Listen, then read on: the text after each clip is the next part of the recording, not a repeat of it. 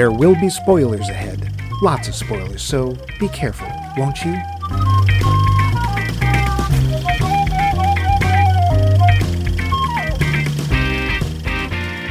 It's dot time, the witching hour. The first half, dot we use for good movies, the ones we like, the ones that are worthy. That time's almost up. Soon, soon we got to be working with the bad movies. Them what's a turning and tossing in our minds like chili made from quail, rat, and juniper berries. We don't want this to be the second half hour, do we? We got works to do. Hard, hard work. Because that's the way we do things on Max Mike Movies. Sorry about that. That, Anybody? that was a great Polish accent. probably what it was. the second movie down in our short series, focus on John Cusack. John Cusack. We're taking a look at the Clint Eastwood directed adaptation of a novel based near a real story, Midnight in the Garden of Good and Evil. Good, in this case, is my co host, that spinner of miracles, Max Minerva Levine. Give us a spell, Max. Jalovman. Uh, Abracapocus. Pocus Cadabra? Walla Walla. Washington. and I, I am merely the squirrel of judgment, Mike Flavius Luce. Together, we grab films by the horns and wrestle them into a judgment. Kind of. Flavius? What was the name of the squirrel? Oh, okay. This week is no exception. What is an exception is that we asked you a poll question and you had this to say. Okay, that's not an That exception. really isn't an exception at all. That's Hey, in fact you what we write do. these scripts and see how far you go, okay? I do. Oh, yeah. So he does. Poll question. Last week, we really wanted to know what romantic movie couple you wish you could check in on 20 to 30 years later. You gave us some great choices. First up, Val Coons, who still claims to be related no matter how many times I try to tell her for her own good to just stop, said, quote, easy one. Fran and Scott Hastings from Strictly Ballroom, for those who are unaware. Oh, yeah. Love your examples. She referred to my posting Howard Bannister and Judy Maxwell or Sorsha and Madmartigan. Thanks, Val. We got a lot of background info regarding Sorsha and Madmartigan from Kelly Cooper. Quote, well, according to the books, Sorsha and Madmartigan were utterly destroyed, so they'd be dusty bits of blasted rock after 30 years. but if we, Books, plural? Oh, but if we stick with the movies and discount the follow-up books and God, ah. I G A W D, I hope the new series ignores the books written by none other than Chris Claremont, based on an outline from oh, George wow. Lucas, because they are terrible. Yes, mm. I'd love to see how they turned out. Part of me says Westley and Buttercup, but that betrays the ambiguity of the ending. Maybe Will Turner and Elizabeth Swann from Pirates of the Caribbean. I'd love to know if Lane Meyer and Kim Darby stayed together from Better Off Dead. I would have enjoyed a follow up movie about them being awkward college kids in Paris, I think. Weirdly, I'm more invested in Lane and Kim than Lloyd Dobler and Diane Court from Say Anything. Victoria, oh. you know them? Yeah, I saw the Better Off Dead a long time ago. Ah. It's one of his John Cusack's early, very goofy teen movies. Oh, not with Goofy in it. Okay. Kind of too bad, really. I, actually, I think wanted- I would like to see a movie starring John Cusack and Goofy. ah, Goofy is such a diva. He'd want top billing and Yeah, more that's money. true. Um, Victoria Grant was also too good for King Marchand, but I admit I'm curious, Victor Victoria. End quote. Thanks tons, Kelly. Lots of great info. Oh, what do you mean? You think Julie Andrews was too good for James Gart? Oh, yeah, okay, never mind. Um, There's a snake in my boot. Uh, Tyler Stewart wants to know about Ferris Bueller and Sloane. Ooh, do they stay together? Well, we'll never know. He also came back with actually Benjamin Braddock and Elaine Robinson from The Graduate. oh, Yeah. uh, well, well, we know the pitch for that from the player in in uh, The Graduate Two, Mrs. Robinson's Revenge. Hey, that, that, that's movie. We hear that movie being pitched. well, is that something she does, or is it just a result of her cooking? Probably both. Anyway, that isn't an even better and deeper one. Thanks, Tyler. Dave Dave. offered, quote, Brad and Janet came to mind first, but uh-huh. the fun of the Before Sunrise series is we get to see the couple evolve, and a fourth one would be fun as well. So I think the Before Sunrise couple, end quote. I don't know that couple, do you?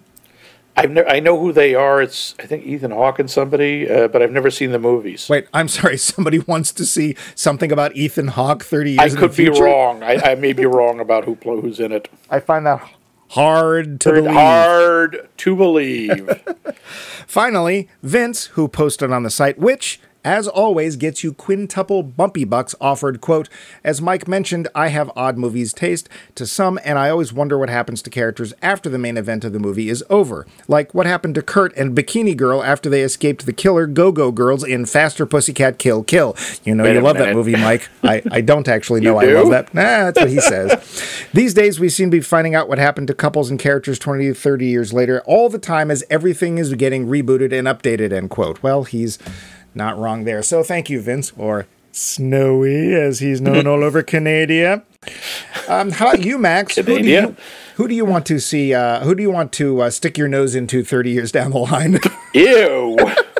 Just answer the well, question. nobody, if you're going to put it that way. well, I still stand by my last week's choice of Boris and Natasha. I want to see what happened with those crazy kids. Um, I'm not sure. The problem is we keep seeing that every so, one, so often. People do. Oh, you know what? We should do another sequel. Yeah. I kind of like either not knowing or, or seeing the ambiguity. I kind of would like to see Rick and Louie 20 years later after Casablanca. Yeah. Uh, interesting. I mean, I don't think of them as a couple in that respect. No, but, but, they are they, they're partners in a lot of ways. I would like to. I mean, if it, if it has to be romantic, I'd be. Re, I would also be curious about Ilsa and Victor. I mean, could that last? Yeah, it's a good question. And I think, you know, one of the reasons I asked this question was to bring up the idea, and, and a lot of uh, the people who answered sort of did too, which is honestly, it's usually better not to know. I agree with Yeah. you. Um, it's nice to think about it, but to me, the whole point in general of a story is this is the point in these people's lives where they're interesting. After it, it's more, hey, this we we get on with things or whatever. Unless Or- it's a multi generational story, which is entirely possible. But Or, or to me, it's the idea that I, I like the ambiguity because then you can fill in the story yourself. Right. You can That's where- decide whether, they, whether it works. Right, you can write your own slash fiction, like you know Kirk and Spock, which is the point, right? Because that's Yeah, where oh, slash yeah. that's where slash fiction comes from. For those That who is don't where know, it comes from. That's Um, where the term comes from. I'm going to go with Kermit and Miss Piggy, just because I think they're exactly Uh-huh. the same, and I love the Muppets, and I'd like to see the Muppets done well. Yeah. Because currently Okay. they're not. No, they're they're really not. I didn't like the whole. Uh, it wasn't the most recent. It was the second most recent, where they were doing a late night talk show, and apparently Kermit and Miss Piggy had gotten married and gotten divorced. Yeah, it's fun to talk about though. Like I think Sloane and Ferris, no, they're not together. No, I don't think so. no. I, think just- honestly, I think Sloane grows up and Ferris doesn't. very likely, very likely. but uh, anyway, I like, yeah. Uh, I to say they're great answers all. Many thanks. Yes, you really thank do you. make our humble little show that much better. And because you've been so kind, we're going to ask you for even more responses this week. Yeah. We'd like to know, based on a true story, what does that mean when you see it before a movie starts? Do you trust the film more, less, hold the film up to a higher standard, or does it matter at all? Do let us know. And if you do, we might be able to send Bumpy to camp. But for now, Yes. Mike's of course would like to send Bumpy to a, a farm up north. Up north, I'd like to send him the kind of camp you don't come home from. Yeah. Yeah, with barbed wire and big. But, ah, ah. Wow, that no, got no, dark no. fast. like that. You're dark. Let's get back to talking about good and evil, Cusack style. The show. Budget. Thirty million dollars. Thirty million dollars. Take Max. Uh, take a guess. Uh, Forty-five million. Twenty-five. Not, Not one exactly of a Clint. big hit. Yeah, not one of Clint's bigger successes. And by the way, a little bit of extra trivia because I looked it up just before the show. Clint Eastwood's real name Yeah. Clinton Eastward. Ha ha ha ha. Clinton Eastwood. Eastwood. Or sorry. Eastwood? That's just Oh, okay. mis- mispronouncing. Clinton Clinton Eastwood. Eastwood. Man, that was imaginative. I, I'm going to drop the last two letters of my name. yeah. Yes, Mr. Eastward. Yes, Mr. Eastwoodington. yeah. Lady Chablis is not only a Savannah native and performer, she was also in the novel on which this movie is based. And I've actually had friends who have seen her down in Savannah and say that she's an absolute riot. Uh, Wasn't she? I- I, I thought this was also, she was one of the first actually transgender performers to play a transgender character. That may be. Didn't pop up in my trivia, but it's cool to know if it is. She was hilarious. And apparently Eastwood did let her do some ad libbing because that was, let's face it, there was no way you weren't going to get some. I, I don't think you could stop her, really. No, and good because she's funny. Um, other people in the book and movie were based on real folks as well. Joe Odom was indeed an ex lawyer, but he and Mandy, also a real person, never had a relationship. John Kelso, based on author John Berendt, and Mandy didn't either. Berendt was gay. Oh, okay. Mercer House was real and was used for filming. Some of the actual guests for James Williams' parties were invited to be extras and were congratulatory on Spacey's portrayal of Jim, especially his wandering about the place greeting everyone in turn. And his mustache. And his mustache. I, I actually think it go- looks good. As goofy as it is, I actually think he looks better with it, but that's just. I me. am. It works. It's just the mustache is practically its own character. It's- yeah, among other things. But uh, the judge was no actor. He was the real life Sonny Seiler, Jim Williams' attorney. oh, Yeah. okay. Yep. Oh, Uga the dog was also the real life Uga, mascot of the University of Georgia. Well, he was the fifth in the line of Ugas, yeah. the Ugas Ah, yes, of the uh, North. I- didn't he invent the boots? I'm sure. Nepotism. Mandy, played by Alison Eastwood, shares more than a last name with director Clint. She No. is his daughter. Huh? Apparently, she still had to try out, though, and audition and all that stuff. Okay. By this time, old Clint was an old hand at directing. This was his 20th film. Good lord, really? Yep, I was surprised too. Huh.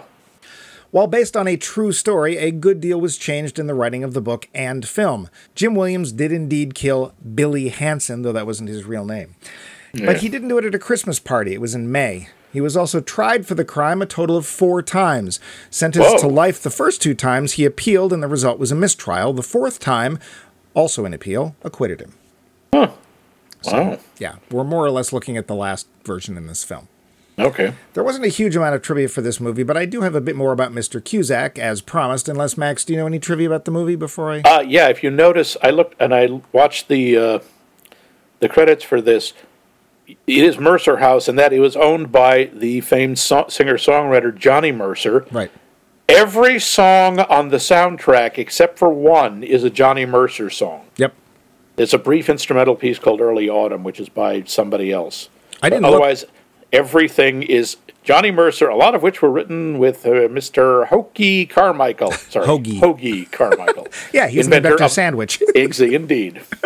I, I didn't look to see, but I wonder if uh, Eastwood performed any because he's not only a very accomplished piano player, but he often writes the scores to his own movies, which I honestly, that's just not fair. I didn't see his name in the uh, in the soundtrack credits, but Yeah. it might have. It's possible he might have also done it uncredited. Yeah. Um, but about John Cusack. John Cusack divorced his parents. For his role in the film The Sure Thing, he was only 16. They were based in uh, Illinois. He was obviously filming in California, and they couldn't be on set. He couldn't be on set without a parent present. So they got the producer to instead become his legal guardian. I Oh, so it's not like he hated his parents; it was just a career move. yeah. So hey, can you not be my parents anymore so I can be in this movie? Okay. Sure, hon. Yeah. Uh, Wow, while- all right, it's a little drastic. It is, but there you go. While he's never been married, he has gone out with some rather high end names, such as Pamela Anderson, Uma Thurman, and Minnie Driver. Wow. According to I the cannot act, picture him with Pamela Anderson. What did they have to talk about? I can think of two things. that was horrible, but That was probably awful. true. Probably factually accurate. Uh, according to the actor, though he starred in nearly 80 films, he thinks only about 10 of them are any good. Which 10? Oh. Only John knows for sure. We'll learn more some things. We'll some thing and the vabada. We'll learn some more about him next week, but right now, it's plot time. It's 1981 in Savannah, Georgia, and writer John Kelso, played by John Cusack, has been sent down by Town and Country magazine to cover a very swank Christmas party given by socialite Jim Williams, played by Kevin Spacey. Savannah is a quietly wild place, but everyone who's anyone wants to be there and at the event of the year. Things are, of course, not what they seem. Beneath the genteel exterior, we have a voodoo queen overseeing a good deal from her park bench, a man who could at any moment poison the entire water supply, the And lady, become the Joker.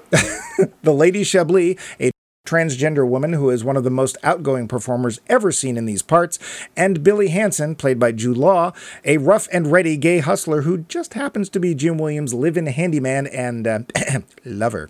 Lover. Lava. After a particularly loud exchange, shots ring out, and in the ensuing silence, it's Jim Williams who's found holding the gun, claiming it was all self defense. Thing is, it's an election year, and the local prosecutor isn't willing to just let rich people lie. John Kelso, deciding there's more than a simple 500 word article in this, decides to stay and make a book, offering Williams and his attorney his services as long as they don't get in the way of his writing. As Kelso investigates, he finds even more than he bargained for, including what turns out to be the one piece of evidence that can turn the trial around in Jim's favor. But is this the right course of action? Will voodoo magic be the undoing of the trial? Sorry. Will Kelso find love in this gentle, kind Mandy who's had eyes on him since he got to town? Only Clint Eastwood knows for sure. The lowdown. So, Max, as I often Yeah. ask, you hadn't seen this, or have you? I had. I saw it many years ago. I had forgotten most of it. It's you know, it's funny. The film is weird that way. There's I did not forget Lady Chablis. Did not because she's kind of unforgettable. Um, and I did not forget Mad Hettie. I'm sorry, Minerva. she's kind Yeah, I, I begin to wonder if that's where uh, Mr. Gaiman got the idea. Yeah. And there's other things like, like I think you, we talked about this before the, the show, but both of us forgot that Clint Eastwood directed. Yeah, I don't know if I ever knew, but yeah, I absolutely did not remember that. Yeah. Um, so we were during the trivia, we were talking about all the different people who are characters, like the fact that the uh, actual lawyer Sonny is playing the judge, which is like, oh, okay, crap. One of the other big characters in this, and I think that that was intentional, is Savannah itself. Yeah, it's, Um, this is really kind of a love song to Savannah. And it, it upped their tourism a, a huge amount after this film came out. And they, they it. did film a lot of it in Savannah.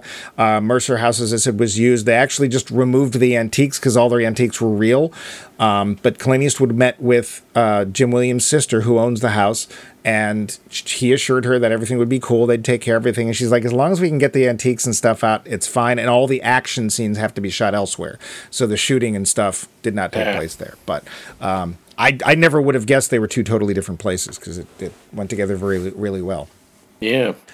But just the feel of the place. And the thing is, is that it's very, to me, it was very attractive until you started looking a little closer. So we see a lot of people who are taking life a lot more slowly. They're a lot, they have much better manners. They're still racist. They're Oh, yeah, still they're st- it's, it's, It's not, the South. It's got it's that sort of classic. It's that weird duality, especially. And again, this is the way us Northerners tend to look at the South. On the one hand, there's a kind of envy because they do still have that legacy of the aristocracy. They considered themselves aristocrats before, you know, before the war. Right. Excuse me, the War of Northern Aggression. And uh, they were very the, the rich people. Keep in mind, the ones we hear about are the rich people, Right. which were not all of them, or even a lot of them. Right. They were the ones with the very old world manners, gentility that that still carries on. You get a lot of people who who do that whole. Well, I don't know you from a hole in the ground, sir, but sit and have some sweet tea. Yeah. Well, and that's what happens when he, John Kelso first shows up. The person that he's supposed to meet is like, "Oh, what, what can I get you to drink? Not do you want something to drink, but Yeah. what can I get you?" Knowing that it's December and obviously exceedingly hot down in Savannah, I guess I don't know. Well, the um, first person he meets isn't too too, too polite to him because the first person he meets is Billy. Well, but the woman on the porch, Yeah, the- I yeah. forget if she's the secretary or whatever. Yeah, Something Billy, like that. Uh, Jude Law, angry teenager. Because Yeah, boy, Jude Law is unrecognizable by vision or by sound. He does Yeah. a very good Southern accent. and he weighs about ten pounds. He's Yeah, he's he looks. The boy needs a sandwich. Yeah. Um, and it, just so we can cut off any potential emails, there's the South and there's the South, right? Because it depends Yeah. on where you are. So we have friends, there's a couple of our friends who are from North Carolina, and I don't personally find North Carolina to be very similar to Savannah, Georgia at all.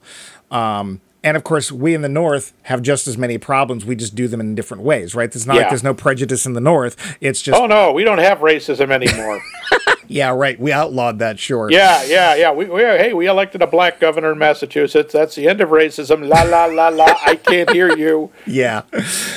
But I think that the what the interesting thing about this is that's kind of the theme of the whole film and it's expressed in a number of different ways. So we get Savannah which in the in the beginning it's like personally seeing manners in people was so refreshing because it Yeah. seems like manners in general have just disappeared. And if they're if Savannah's at all still like this and they're able to hold on to manners, being kind to people and just generally at least on the outside treating people well, good for them. civility. Yeah, Because I sure miss that. Yeah. Um, I'm in the Midwest, and as as nice as people are, manners not a thing, not really a thing. Of course, that's retail for you. Um, then we get uh, pretty quickly to uh, the problem. Let's let's get this out of the way. We have a couple of Yeah. problems with this film. Yeah, One of them is the. I want to. He's not the lead, but he's the sort of the second lead character. He's a major character. He's kind of the focal point of the story, and But- that's Mr. Spacey That's and his Mr. mustache. Spacey. The thing is, is working with Kevin Spacey, even if he's not the head character. And Yeah. I wrote my note was goddamn Kevin Spacey for turning into a dickweed because I really liked Kevin He, Spacey. he's in, he's very talented and he's always good. And as you say, even if he's a minor character, he walks away with the movie. yeah, He can be in like two scenes and it's still. Oh yeah, did you see that Kevin Spacey movie? it's not as bad as Matthew McConaughey, but it's close. I No, think Matthew close. McConaughey still in um, Wolf of Wall Street Yeah. kills me because he literally waltzes in, pats his chest a few times, waltzes out, and all you can think for the rest of the film is right. And he, I think he got a best best supporting actor nomination for being on screen for five minutes. Yeah. Um, and you know, so Kevin Spacey is a problem because it turns out that apparently Kevin Spacey is a horrible human being. Although, Yeah. and I forgot this too about this film. This film, in a way, is very prescient when it comes to Yeah, Kevin I, uh, it's very uncomfortable because one of the things they point out is that he's having this relationship with Billy, who is about half his age. Yeah, and he's pre- he's pretending not to be gay or not telling people he's gay. Um, and he's obviously, I mean, we don't know what the actual relationship, and I'm using that in the sexual way, is like, but. Um, yeah, it's it seemed kind of shady, and of course, what happens is when everything comes to light. Admittedly, Kevin Spacey hasn't killed anyone that I know of. Uh, I don't think he has, but when that comes to light, what happens? Well, Kevin Spacey, uh, or I'm sorry, Jim Williams goes to trial. People who used to know him no longer will talk to him or about him. And what happens is Kevin Spacey comes to trial, and people Yeah. won't talk to him. And Yeah, yeah. There's some really uncomfortable par- parallels with uh, reality. Yeah, You know, 25 years in the future. Yeah. So if you are somebody who has trouble separating artist from art, which we've talked about many times, especially with Kevin Spacey, um, this is a warning. This may not be a film for you. I personally was like just sort of cringing, going, "Oh yeah, forgot about this. Yikes!" It didn't really Yeah. affect my viewing of the No, film. not, It- not too much, but it's except when they keep doing the things with Billy and pointing out the age difference. That takes me out of the movie a little bit because Yeah. I'm going, yee, parallels. Yeah, I mean, quite honestly, Billy's older than a number of the people that have accused Mr. Spacey, especially recently because he's back in the news. Wee. Yeah, yeah. But yeah, the other, of course, is director uh, Clint Eastwood. His politics, um, they're not my politics, let's put it that way. And some may say that some of the things that he seems to stand for are not exactly humanitarian. Yeah, but there's a difference between disagreeing with someone politically and there being a criminal. yes, You know, Kevin Spacey hurt, we bel allegedly hurt people. right. Clint Eastwood is, well, we just don't agree with him. Yeah, not at all. The sad thing, and this is also be the same thing with Kevin Spacey. I tend to really like Clint Eastwood as a director. I think he's Yeah, actually a he's really good director. very good. I mean, And Million Dollar Baby was terrific. and I didn't want to like that film. It's like, here's a film about women boxers. Well, there's things that I have absolutely no interest in. And that was the one year that I watched all of the nominated films. And I was like, you know, Ah. my choice? Million Dollar Baby. Now hasn't Yeah. got a chance. Oh, it won.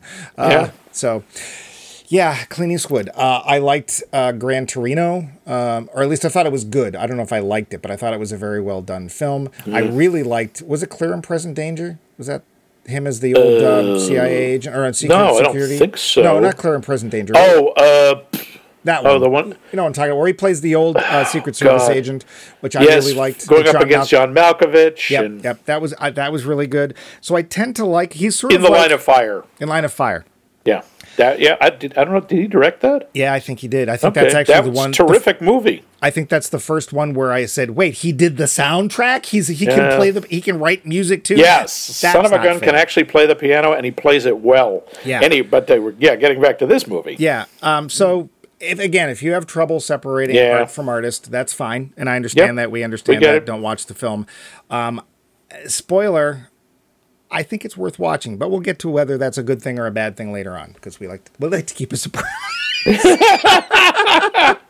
Oh so yeah, we're so good at concealing our opinions of the movies until the end. Uh, since we're talking about uh, actors and stuff, let's go Yeah. on. Uh, so Alison uh, Eastwood, Yeah, I think she does just fine. she does a decent job. I don't think she's g- brilliant, No. but she's perfectly. She's as good as anybody else. She holds her own. Yep. With everyone else on screen.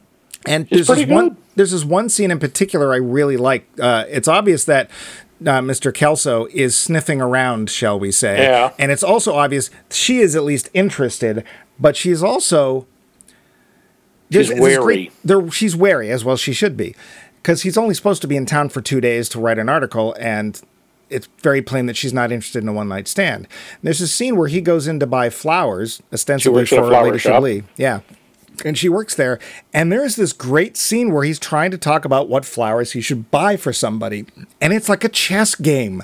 Yeah. And he's like, she's like, well, there's roses. And he's like, yeah, that's a bit too much. And it's like, well, what about these? fel-" And finally she says, what is it? It's it's not pansies. What is it? It's, No, it, um, I thought it was pansies. no, it wasn't. There's some other flower. Posies? Some, but she's like, these are nice, they're cute, but you keep them for a week and you throw them away. And she's like, those would be pretty good, but we don't have any of those. Which is this great way of saying, yeah, I, I, the sex might be nice, but I don't want just sex. So Yeah, I mean, at one point she says, "Well, how about whatever these are?" She says, "I don't know. Perennials might give the wrong impression." right, She's like, "Ah, like you'd be around for a while." I really liked that scene. That was a I- nice touch. and she did it very well. And actually, the thing I like about her character is she always, to me, feels in control. Like the relationship's only going where she wants it to go. John wants other things, and she's like, "No, we're not, I'm not doing that." Although she still's the one who shows up. She knocks on his door. He's like, "Who's that?" Mm-hmm. Um, and she's just like, "You're new in town. Everybody in town knows everybody and what's going on. I just want to see who you are and what's She's up." also the one when they when they've gone out, and she says, "If you're wondering, now is the right time for a kiss." And the best part about that is that it's John Cusack, right? This is his thing. He is the rom com guy. Yep, And yep. he's still John Cusack, but he's actually very toned down for him. He's still confident. He's got that John Cusack confidence. But compared to last week's film, yeah, he doesn't drop a lot of one-liners. He doesn't talk as fast or as frenetic, and he's not quite the lovable, you know, slightly dorky character that he is in some of the other movies. no. he he's he's someone who, as you say, he's been burned. He's you know he was he's divorced and he's very kind of gun shy, and as Miss Minerva, who is I think my favorite character, says, "You don't think anybody loves you." Yeah. He's like, "What- "How you just you just met me?" He says, "Yeah, you just th- think nobody loves you, but you're wrong." Yeah. And you get the and as the movie goes on, you're I'm going, "Damn, she's right." He doesn't. He's she really nailed him. She's great. Um, She's she- terrific. She's kind of a she's a kind of a caricature. Sure. She's just a bit of a stereotype, but she's also so damn likable. Even to the bit she's the first person we see in the movie. My first thought was, "Oh, feed the squirrels, tuppence a bag." But she Yeah. looks like the bird woman. She's in this, you know, baggy, you know, eclectic clothing, and she's talking to a squirrel named Flavius. Yeah. Oh, and and argue, and complaining that he's laughing at her. Yeah. And my first thought is, I want this movie to be about her. She, here's the thing: is I, I really liked her. The problem is, is that as you if you got too close to that character, that have to start explaining any things, and I and I just don't want them to explain things about her. I don't want to know how or yeah. what is, is she magical? Is that Is a real there- thing, yeah. or does Does she just it- know people that well? My feeling it's probably really the latter in the in the guise of uh, voodoo or whatever. I mean, that was an, also an interesting touch. I never think of. I mean, she s- says, or no, uh, Williams, Chris uh, Williams says Jim. that you, Jim says that uh, Savannah, Georgia's a big uh, is voodoo country. Yeah. Like, really? I didn't. I you know I think of Louisiana as voodoo country, maybe uh, uh, um, Tennessee, but I never really think of Georgia as voodoo country. But okay. Well, and that this feeds back into the theme of things on the surface are not what they seem to be below. Because you'll probably find if you asked anybody in the street in that town, do you believe in voodoo and magic? And they go, of course not. But if something bad happened, you'd probably see them go into Minerva, right? Or, I mean, they would say, oh, of course I don't. But then you would see them like, fo- you know, following some superstition, of like Right. pouring salt on the ground or, you know, not, not stepping on a particular plant. And Jim, if he may not believe it, but he clearly respects it. I mean, there's a whole thing. He goes through this whole ritual with her to settle Billy's ghost, Right. Because you know to keep to keep the ghost from uh, playing him or Yeah. messing with him, in effect. And he ta- he's like, okay, do you have you know the virgin water? Never touched a pipe. Yep, right here. Here's the dimes. He's he brings everything she asks. He follows her instructions. He's never snide. He's like, yeah, I absolutely am going to do whatever you tell me to do. Except one thing. Yeah, he will not every day ask for forgiveness from Yeah. Billy, from Billy's spirit. And the movie never comes out and asks this, but we have to wonder in the confines of the film, is that why what happens happens? Yeah. Right? Because Yeah. Um, Interesting. Yeah. So, the, and then of course, you know, Kevin Spacey as Jim. Now, interestingly, I re- read a little bit more about this. The author John Berendt didn't like Kevin Spacey's portrayal. He says, "Look, I had all these conversations on tape that I gave or made available to Kevin Spacey. Why didn't he listen? He seems so like." Like he's sleepwalking, or and then he said he started laughing because he realized, oh, the recordings that Kevin Spacey listened to of Jim were at one of the trials where Jim was on Valium. So of course he sounded Oh. like that. But I personally liked Jim. Um, Yeah. I could totally see. I said Jim Williams slash Kevin Spacey is so smooth. He is just moving his way like this calm snake through the crowd at his own party, and of course. Everyone's pretending they don't know he's gay and what's going on because what happens is Jim gives the best parties in town and Yeah, everybody, everybody wants, wants to, to be- go. Yep, and it becomes Everybody who's thing. anybody. And this is a guy who has like friggin' Fabergé eggs on his end tables. Yeah.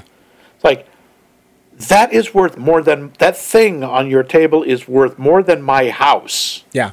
And they never say exactly where Jim got his money. There's not really a sense that any of it was was illegal, but Oh no, do, but he earned it. They do Yeah. say at least that. He says he's nouveau riche. His dad was a barber. His mom was like a secretary. He he earned his own money. He's and he says it like he's expects to be judged for that because of course in old in old money towns like that Yep. there's they respect old money. They think it's better if you inherited it rather than actually, you know, worked for it yourself. Well, he says something I- to the effect of is it is nouveau riche, but the important part is the riche. Yeah, yeah, and I, I can't. I'm not just pointing my finger at Savannah. You get that everywhere, and boy, yeah. do we get that in New England. oh yeah, well the Lodge family. What's the other Oh, yeah. Cabots? Oh my god. the god. Cabots, yes. Welcome to old Massachusetts, the land of lobster and scrod, where the Lowells only talk to the Cabots and the Cabots talk only to God. yeah, so whatever. Um, but you know, he gives this party. That's the reason John Kelso is there, and you get to see the party. And the party is basically rich white people not having a good time. I mean, they're oh yes, ah, ha, ha, the food, but nobody's really doing anything. Well, until oh, what is her name shows up? The uh, oh yeah, the the the, uh, the woman who's the uh, made who is that magnificent creature? and she is. She's hilarious. She's somebody who married into wealth, and her husband died, and she decided to basically make herself famous about herself. And so she has her house as a museum. I think she used to be a uh, a vaudeville performer or something like that. Something Or- like that. They aren't really entirely clear. And she comes. She's waving a gun at some point. Which and at one point Kelso asks Jim. He's like, uh, "Is that thing loaded?" And he's like, "Oh yes." Yeah, she's waving a friggin' derringer around, and uh, yeah, she's and she starts screaming, "Yep," or or sort of laughing. Someday I'm going to shoot a man. I will shoot a man, and I, I always like John Cusack is ducking away from the gun, kind of laughing and kind of, is she going to shoot me? Yeah. Well, even uh, Kevin Spacey, Jim Williams, is like, uh huh, because he knows it. And and there's this happens throughout the film where people act certain ways, and it's like this is crazy. And Kelso for the audience is there to go, is that real? And the, the characters are going, oh yeah, like the guy with the poison and the flies tied to it. Oh, him. that's that is such an uh, that is such a weird character. It's Luther Driggers. Yeah. is this guy who walks around town. He, he apparently invented the no pest strip, but got ripped off by the company. and he walks around with flies on threads tied to his collar. Yeah. So there are always these flies on little leech leashes around him, and he carries a bottle of poison, which he says someday he will dump into the town water supply. Yeah. And no, everyone's okay with this. Well, up to the point where at the trial, he's the somehow he becomes the foreman of the, the jury. How did goes- anyone let him on a jury? I, Oh, I had that in my notes, but then they answer the question. They were like, "Well, if we don't let him in the jury, we're worried he's going to poison everyone in town. So let's not be responsible for that, shall we?" But he goes to read the verdict, and he's been told not to bring his flies and not to bring the vial of poison. And he goes to read the verdict, and the poison falls out onto the floor, and everyone's just like looking at it. And the judge tells the bailiff, "Pick that up," and he hands it to the judge, and he looks at it, and he hands it to the bailiff and says, "Give it back to him." And it's like, Yeah, basically, that's just- it. they just deal with it, which is weird. Because of course, the weird part is we have Lady Chablis who has a uh, lives in town, has a show in town. Everybody knows that Lady Chablis is not what she appears to be, Yeah. and they deal with it. Um, they know that Billy is gay. Um, there's other gay people, so it's like gay stuff is accepted, sorta. As long as it isn't made public, it's Yeah. I mean, this is all. This has been a phenomenon for, let's face it, probably thousands of years. Yeah. It's the open secret. It's the yes, we'll we're fine with you being gay as long as you don't actually say the word or make us actually confront it. Yeah. And interestingly, this there's places in the world where it's even more true today. One of my friends who happens to be Greek, like is from Greece, and he says that if when the idea of like, you know, hey, I'm gay comes up, the answer is why don't you just do what your uncle does? Go out into the field, take care of what you need to do, and then come home and get married and have kids. So it's like you can be gay, but you still have to do this thing. And it's Like, like you can be gay as long as you're not re- you're not gay. Yeah, right. Um, and and I know there's there's been some things like that in Japan as well. At, at various points, it's Yeah. been fashionable, but they still don't really expect it to be real.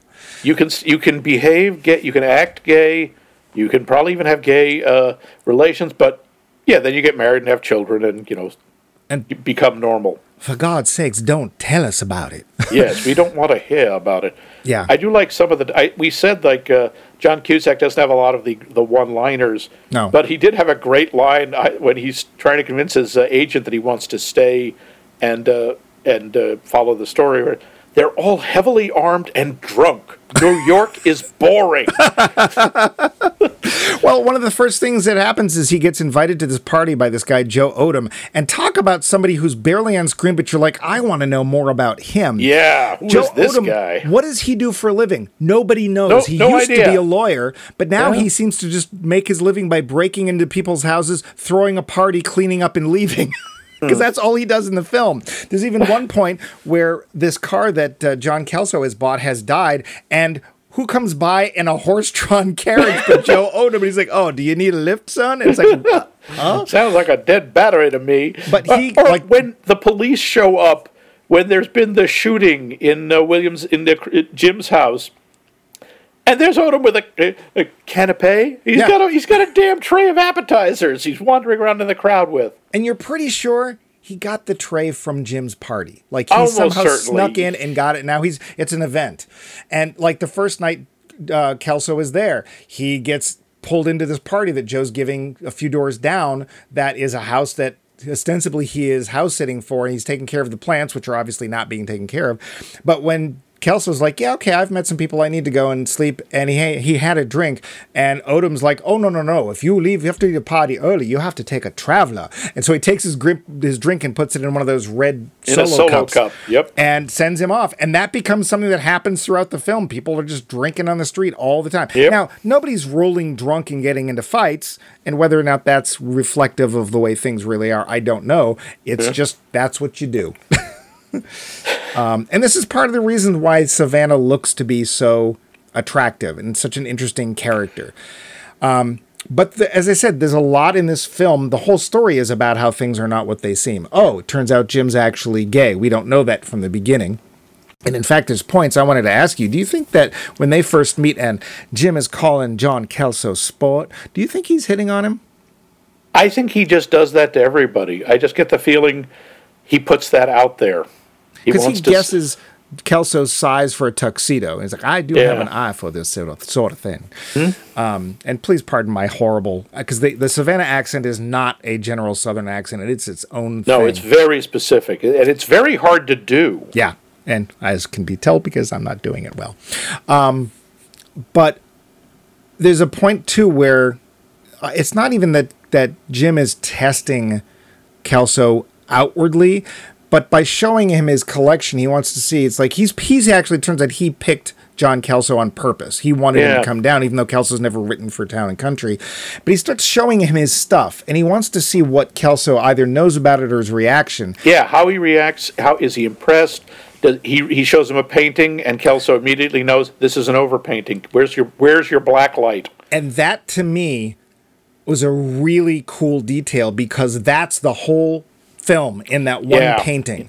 Because Yep. it's a Stubbs. the So Stubbs is a very well known um, landscape painter. Um, I think Stubbs also did horses, but don't quote me on that. And that's the thing is like there is this. He can tell looking at it. It's like there's a painting under here. This is something's been painted over. And he's like, haven't you ever wondered? And Jim's response is, I actually rather enjoy not knowing. And that's another theme of the film. And as he People- said, he sums it up at the end. He says, "Why, sport, truth is truth, like art, is in the eye of the beholder." And the people at his parties, they know, but they'd rather not know about Jim's actual relationships and stuff. His mother, did, at one point, uh, it's told uh, by Jim or by uh, Kelso to Jim, it's like you're gonna have to come out, like publicly come out. That's just gonna have to be part of this this whole um, trial because that you can't get around that. And he's like, well, I can't do that in front of my mother. And it's like, do you really think she doesn't know? She's never heard it from me. Yeah. So yeah. she too, the truth, she does she knows, but she doesn't, She doesn't want to know. sh- Yep. She. Yeah. Exactly. Doesn't want it confirmed. So there's a lot of layers in this film, little details that keep supporting that idea, which I actually found really interesting and very deftly wielded. Um, if you will. On the other hand, we get to things like the uh, the Black Cotillion, which was a really interesting thing. It's a fascinating sequence. Apparently, yeah. It's. Uh, I forget the name of it. It was like a bunch of Greek letters. Alpha Phi Cotillion, something like Yeah, that. something and the like whole that. idea is it is a a what they used to call a coming out, not in that sense, sort of thing where only for black people. only for black because people. Because God men- knows they can't do it with the white ladies. Because there's a white lady card game thing too. the, with, the married ladies card club. yeah, and John Kelso's not really invited, if you know what I mean. Um, but they go to this cotillion, and uh, Lady Chablis, who is begging the whole, she wants to go. oh, Uh, take, me, John, take me, take It's me, so me, please. cute the way she's uh, I- harassing him. I want to get back to her, but the Oh, yeah. cotillion. uh, the one thing, the guy that they're sitting with, his name is Phil. Phil is hot. I'm just saying. But Okay. they're, they're all the young men are dressed up in full tuxedos. They're wearing Yep. white gloves. The women wearing gloves, and they're in their you know those um, coming out Oh, dresses. Yes, the, the virginal presentation, because that was what it was. Like we're marching out the girls of marriageable age, so they may be purchased, or uh, may, uh, the arrangements may be made with their fathers. Or it's just, hey, we have society too. Why can't we have this? The answer is you can, and you look just as silly as white people doing it, especially when the string quartet decides to play La Bamba. Yeah, yeah, that was kind of painful. but the dancing is hilarious because it's a bunch of I hate to say it, put it this way, but it's a bunch. They're all doing white people dancing. Yeah, they're they're dancing exactly like tight, like extremely tight ass white people. And the sad thing is, you can tell that all of them, they're all kids. They're all high school kids or Yeah. early college kids. They all really just want to break out and start really dancing. But it's like, this is what society wants. Their Yep. society wants them to look good and be proper and upstanding. And But and then, like a whirlwind, Lady Chablis shows up. Everyone is in, you know, it's a black and white ball. They're all in, you know, black tie, white jackets, white, and she is in this el- vivid electric blue, fabulous dress, Bedazzled. bedazzled, sequin, and it's friggin' gorgeous. yeah. and she just you know there's no room for her she friggin makes room Yeah. and she doesn't say she's there with kelso she says she's with her there with her cousin Yeah. who she picks a name off the program Yeah. then she just drags the young man from the table off to dance with her and he's like i don't know what's happening but i kind of like it Who, Phil? Yeah. Yeah, Phil's interested. into it. Phil can't figure it out. And to be fair, the la- I want to say that if you if you uh, as a director, Clint Eastwood wields Lady Chablis exceedingly well because she's could so have taken over this movie. She is Yeah. such an interesting person. She is so funny. Um, they actually do show one of her performances. The only thing I have to say is they'd never make it clear how Kelso finds out about her. She he just starts like literally. It's like, oh, I'll start looking into this for you, and the next scene he's going to her house, and it's like, huh? But she apparently used to live with somebody that had a relationship with Billy, the- yeah. and Billy dealt with drugs, and sometimes they held his stash. Every scene the Lady Chablis DeVoe is in is hilarious. She's wonderful, but she's never that frantic kind of She's not- Robin Williams. I'm taking. She's taking not over. a clown, is No. the thing. And that is, again, I have to give Eastwood credit for that scene because it could have been such, so over the top and so painful. But the thing is, the way she, yes, she's dancing like she wants to dance. You know, she's, Oh, boy. shake, she's shaking that booty. She's, and she's really good. yep.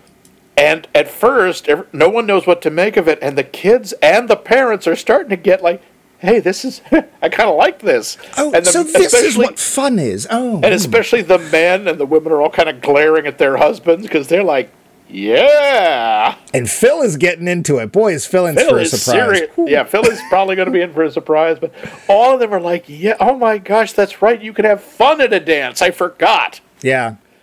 and it, it's it's amazing to watch and it, because again it could so easily have been awful and Yeah. it isn't No, and Kelso basically at, at this point he realized she she's kind of making fun of everybody, and he's like, "I can't do this. I was invited here. Yeah. They know that I know you, so I he he makes her leave and has Yeah. to basically you know promise her this, that, and the other thing. But she's also just like, I don't have to listen to anybody. I don't have to listen to you. I'm not going to do what you're telling me to do. And he's like, Look, if we do this, can we do this? Okay, fine, I'll go.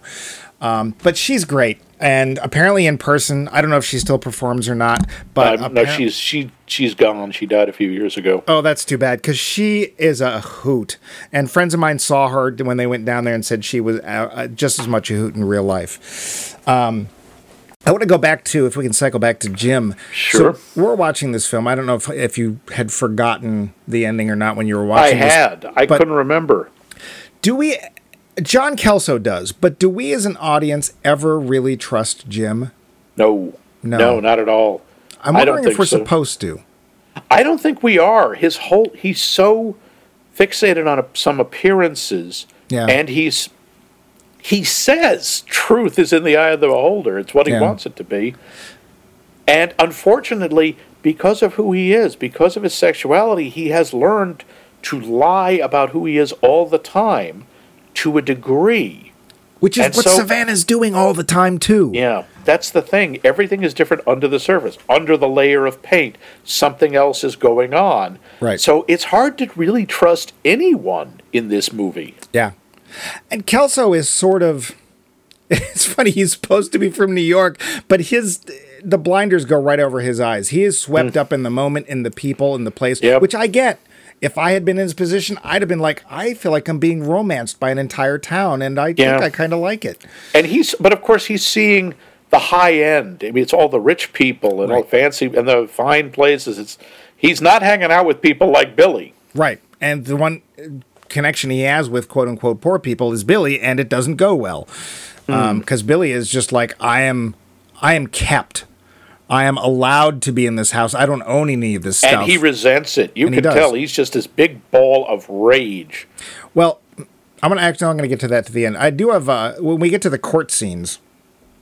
This happens a lot. We have courtroom scenes in films. For the brevity of the film, we don't wait an actual period of time that would have occurred between when he was Yeah. arrested and when he was put when he brought in trial. They do say they're going to fast track the trial, but that means like you know a month. Well, or yeah, In this case, it's two, it's like five minutes. yeah. Um, do you have any experiences actually in court? I do. Yeah, a couple of times I've been uh, I've done jury duty, that kind of stuff. oh boy, is it never like it is in the movies. It's never, as interesting or as entertaining. It we never so get anyone like Lady Chablis t- testifying. Come No. on. I'd volunteer every week for jury duty if I thought we'd get Lady Chablis every time. Hey, it's cheaper than going to the theater and just as fun. Yeah. Yeah, I've I have been called for jury duty more than anybody I know. I've been called in states that I didn't even live in anymore. uh, they apparently wanted me so much. The last time I was called, I wished I had got it. It was in a federal grand jury, and it looked to be really interesting. Yeah, That but those was- can last for months. no, no, they said about a year and a half. Okay. It was one day a month. Big deal. I'd have gone. It sounded interesting. I wanted to Yeah. go. In fact, I even said when they, they have you stand up and say who you are and what you do, I said, "Hey, I don't work Thursdays," which was the day, so I could I could do this. And there were there were lawyers who came up to me afterwards and was like, "Yeah, we we tried to get you in there, but the judge just wanted to pick the first people, and I was way at the back." But I've been a witness. I got called as a witness twice. Um, once I actually had to uh, testify, and I had to rephrase the question. The lawyer who called me into court because his questions didn't dear. make sense. and it's just boring. Yeah, no, but, but that's true of every courtroom movie. It's always more dramatic and more interesting and takes way less time. Yeah. That is true. By the way, did you? I recognized Mr. Tucker, the man who's sort of uh, who knew the Billy's friend, who is in, who's t- testifying that Billy was gay. Yes, and he too. Oh, that was so heartbreaking because it finally, basically, he's asked. You know, it's like, oh, did did you ever have a relationship with Billy? And it's like, well, a couple of times, but I got out of it. Or it's like he's like, I'm not a fairy. I got over it. I got out of it. I got his- out of it. he's like, yeah. yes. He how long ago? About three weeks. Yeah. and it's- okay. This guy You is poor in bastard. a life of hurt. Anyway, Yeah, who that- is he? That's Michael Rosenbaum, who is probably best known for playing Lex Luthor on the show Smallville. Wow. Yeah, There's you a range. not. Yeah, I guess uh, I'm pretty much through my notes. There is a one or two things I want to ask during the uh, wrap up. But how about you? Uh, there again. Just think about Lady Chablis and the uh, some of the lines. John wants to get into the morgue to check something about the evidence. They want a distraction, and his line is, "Who do we know that can cause a commotion?" It's like, oh, come on. and the next, literally the next second, Yep. it's like, oh, He- oh, my water broke, my water broke. He's carrying her in, and she is just like confusing the hell out of the hospital staff. And the doctor's like, "Does it hurt here? "Mm, No, lower, lower." yes, right there. I, you found it. Okay. Yeah. It, yes, and it's like, hey, uh, "What are you doing here?" Oh, I came in with my mother, and he's pointing at her. and nobody questions it. Uh, no, and and I do really like again Miss Minerva when she just has some. She's clearly this the only one who genuinely knows what's going on in this in the world from her rather peculiar p- position. I still like you know you're looking for answers. There ain't no answers. Yeah. And at the end, I just think it's so sweet. She says, you know, I love you and I'm not alone. Yeah. I, she reminds me there's a description. I've watched a lot of um, Miss Marple uh, TV shows. I like Miss Marple. I don't know why. And there's one point where they describe how Miss Marple is able to do what she does. And she said they say that she looks at the world through the prism of the village in which she lives. In other words, the example of every type of person that she could meet in the world exists in her village and by looking at them and and really scrutinizing them she understands people in general. And to hmm. me that's what minerva's doing. Hmm. Minerva just understands people better than just about anybody. And that's it's not really you know i don't think that even we're supposed to think there's real voodoo magic um, although they do kind of imply it at the end There's yeah, yeah, yeah. but it's Yeah, just that- she we're going to talk about the end of those last couple two well scenes. let's, uh, let's wrap up and we'll talk about the end Okay. because that's one of my questions is going to be in there but okay. The Roundup. so max Yeah. You had, didn't remember this film. You saw it a Nope. long time did ago. not. I do not did not remember a thing about it. I Um, just knew Kevin was in it and I knew John was in it. and did that make it easier to watch because you didn't know what was happening? Yeah, kind of. So, uh, what did you think? I think it's really well made, and uh, considering it's two and a half hours long, it doesn't really feel like two and a half hours. Again, I got to give props to Clint Eastwood. The pacing and the direction is really good. Well, the pacing feels very southern, doesn't it? It's, but it, yes, but it's not. It's relaxed, but not slow. yeah. And uh, the characters are all interesting. I think the performances are interesting. It paints a really interesting picture of Savannah. It does kind of make you want to go there. Yeah, but Uh, I, I think it's really well done. Again, there's the discomfort about Kevin Spacey. and how but- this film kind of predicts his life. mirrors some of it. Twenty years. I like the music. Uh, I, I also like at the end. I'm going. What is that? That singer? They're singing another Johnny Mercer song over the credits. It's Skylark. Well, why is that voice familiar? I looked it up. That was k.d. lang. Oh, Yeah. huh. So What the question you? I wanted You to bring up is, yeah, we'll get to. Uh, well, Yeah? I like this movie a lot. I've seen it a number of times. Okay. Um, I like Savannah. I like the portrayals. Yes, Kevin Spacey is is a problem. Uh, Clint Eastwood's politics for me are a problem. And I forgot again. He there's no credit to the opening of the film. It just starts, which is great. And I forgot. And that Clint Eastwood does this occasionally in his films. It's like you don't. It's like oh, Clint Eastwood. What is what is he doing here? Doesn't he do those spaghetti westerns? What the hell?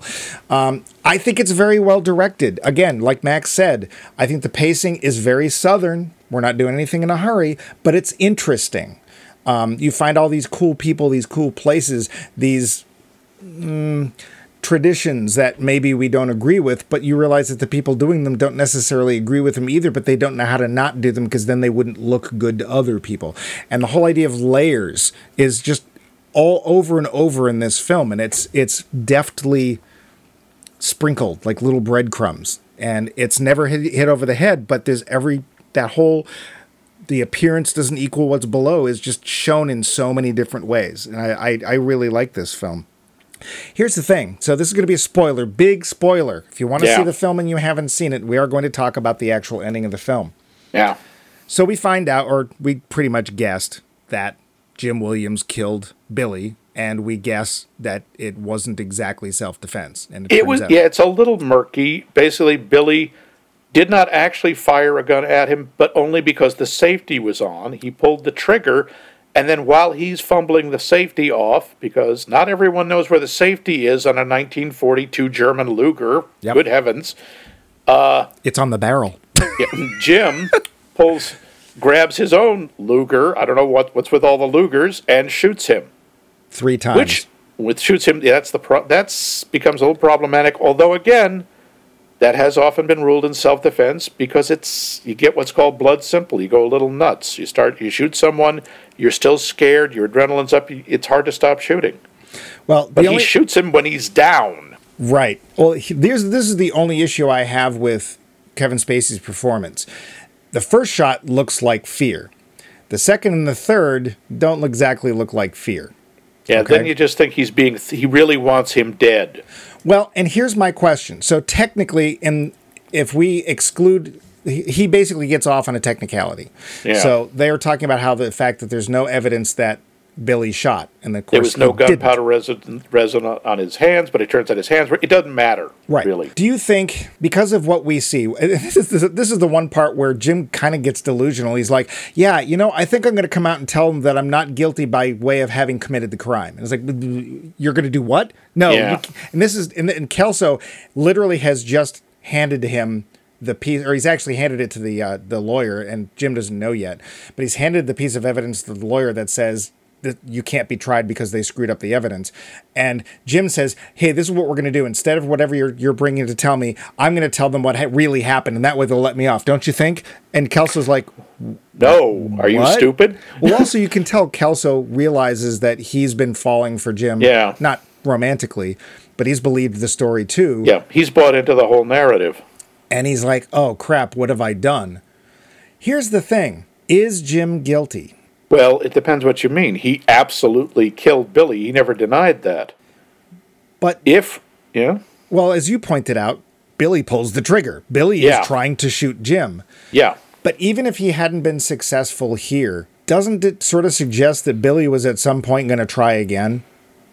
probably. I mean, he was, if not trying to shoot him, I get the, you get the feeling that was, Billy does not strike me as a planner. No. So, but considering the guy keeps, you know, daggers and guns in his house, yeah. uh, the, I'm sure he would have had the opportunity. He might have done it again, or he might have just tried to go at him with a broken bottle or some such. So Which maybe he, was def- he was in effect protecting himself in the long run. Yeah. Unfortunately, that's actually first degree murder. But Right. I, I think the first shot, I think, was self defense. After that, After that, it becomes kind of murky. But again, from a legal point of view, he uh, what is it? He believed himself with that first shot. He believed there was a genuine, clear, and present threat to his life.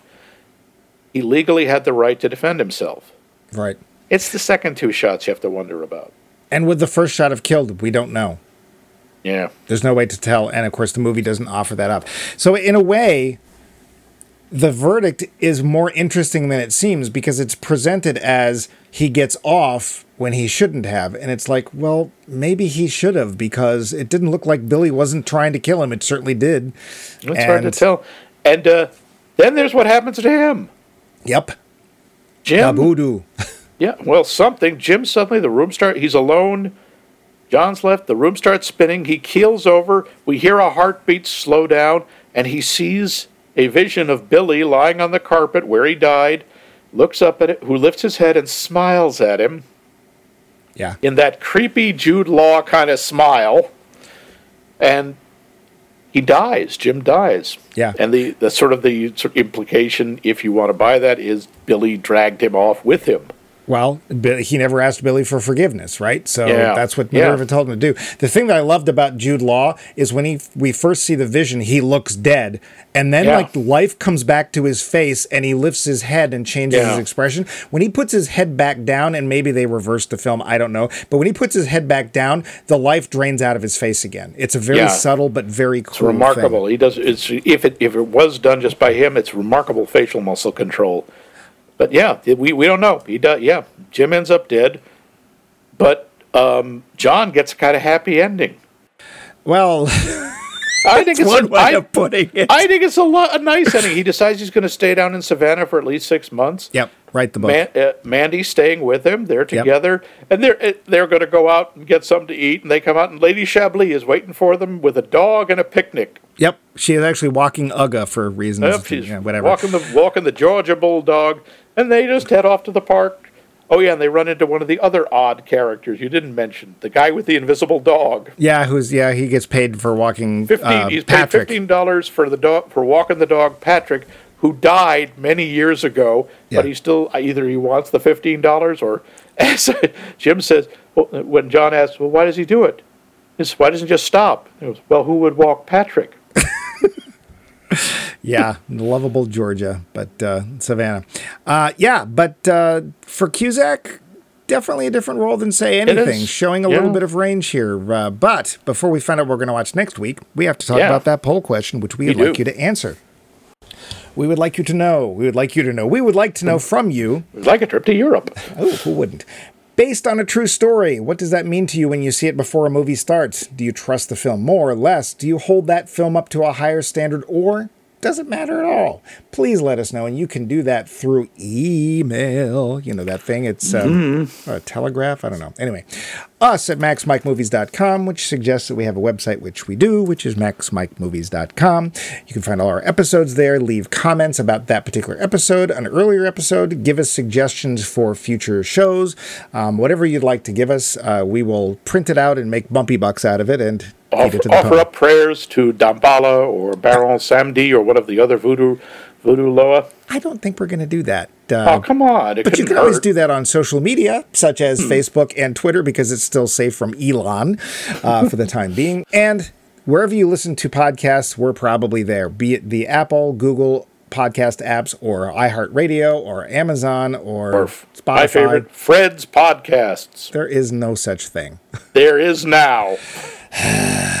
Well, oh, oh, Max, you're, you're breaking up. We have to oh, we oh. have to fix something here. Oh, hang on. Something's wrong with my fidelity, I think. Yes, we need a higher fidelity, a Ah. high fidelity. In fact, we need a Ah, high I fidelity so much. I see what you did there. What a segue. yes, we're uh, moving ahead and chronologically with Mr. Cusack, uh, just a few years. Actually, I think it may be one. Um, We are going to uh, High Fidelity, a uh, sort of move back to the John Cusack as rom com um, Casanova kind of thing. Um, kind of. This is a film that, uh, quite honestly, I have special feelings for because although it's a record store he owns, it feels a lot like the comic store he used to work in. Um, yes, we, he plays Rob, the owner of a comic store, or a record store. And hey, even though this film was 20 years ago, vinyl's a thing, and the hipsters are even worse now than they were Yep, then. yep. So do join us next week for some high fidelity.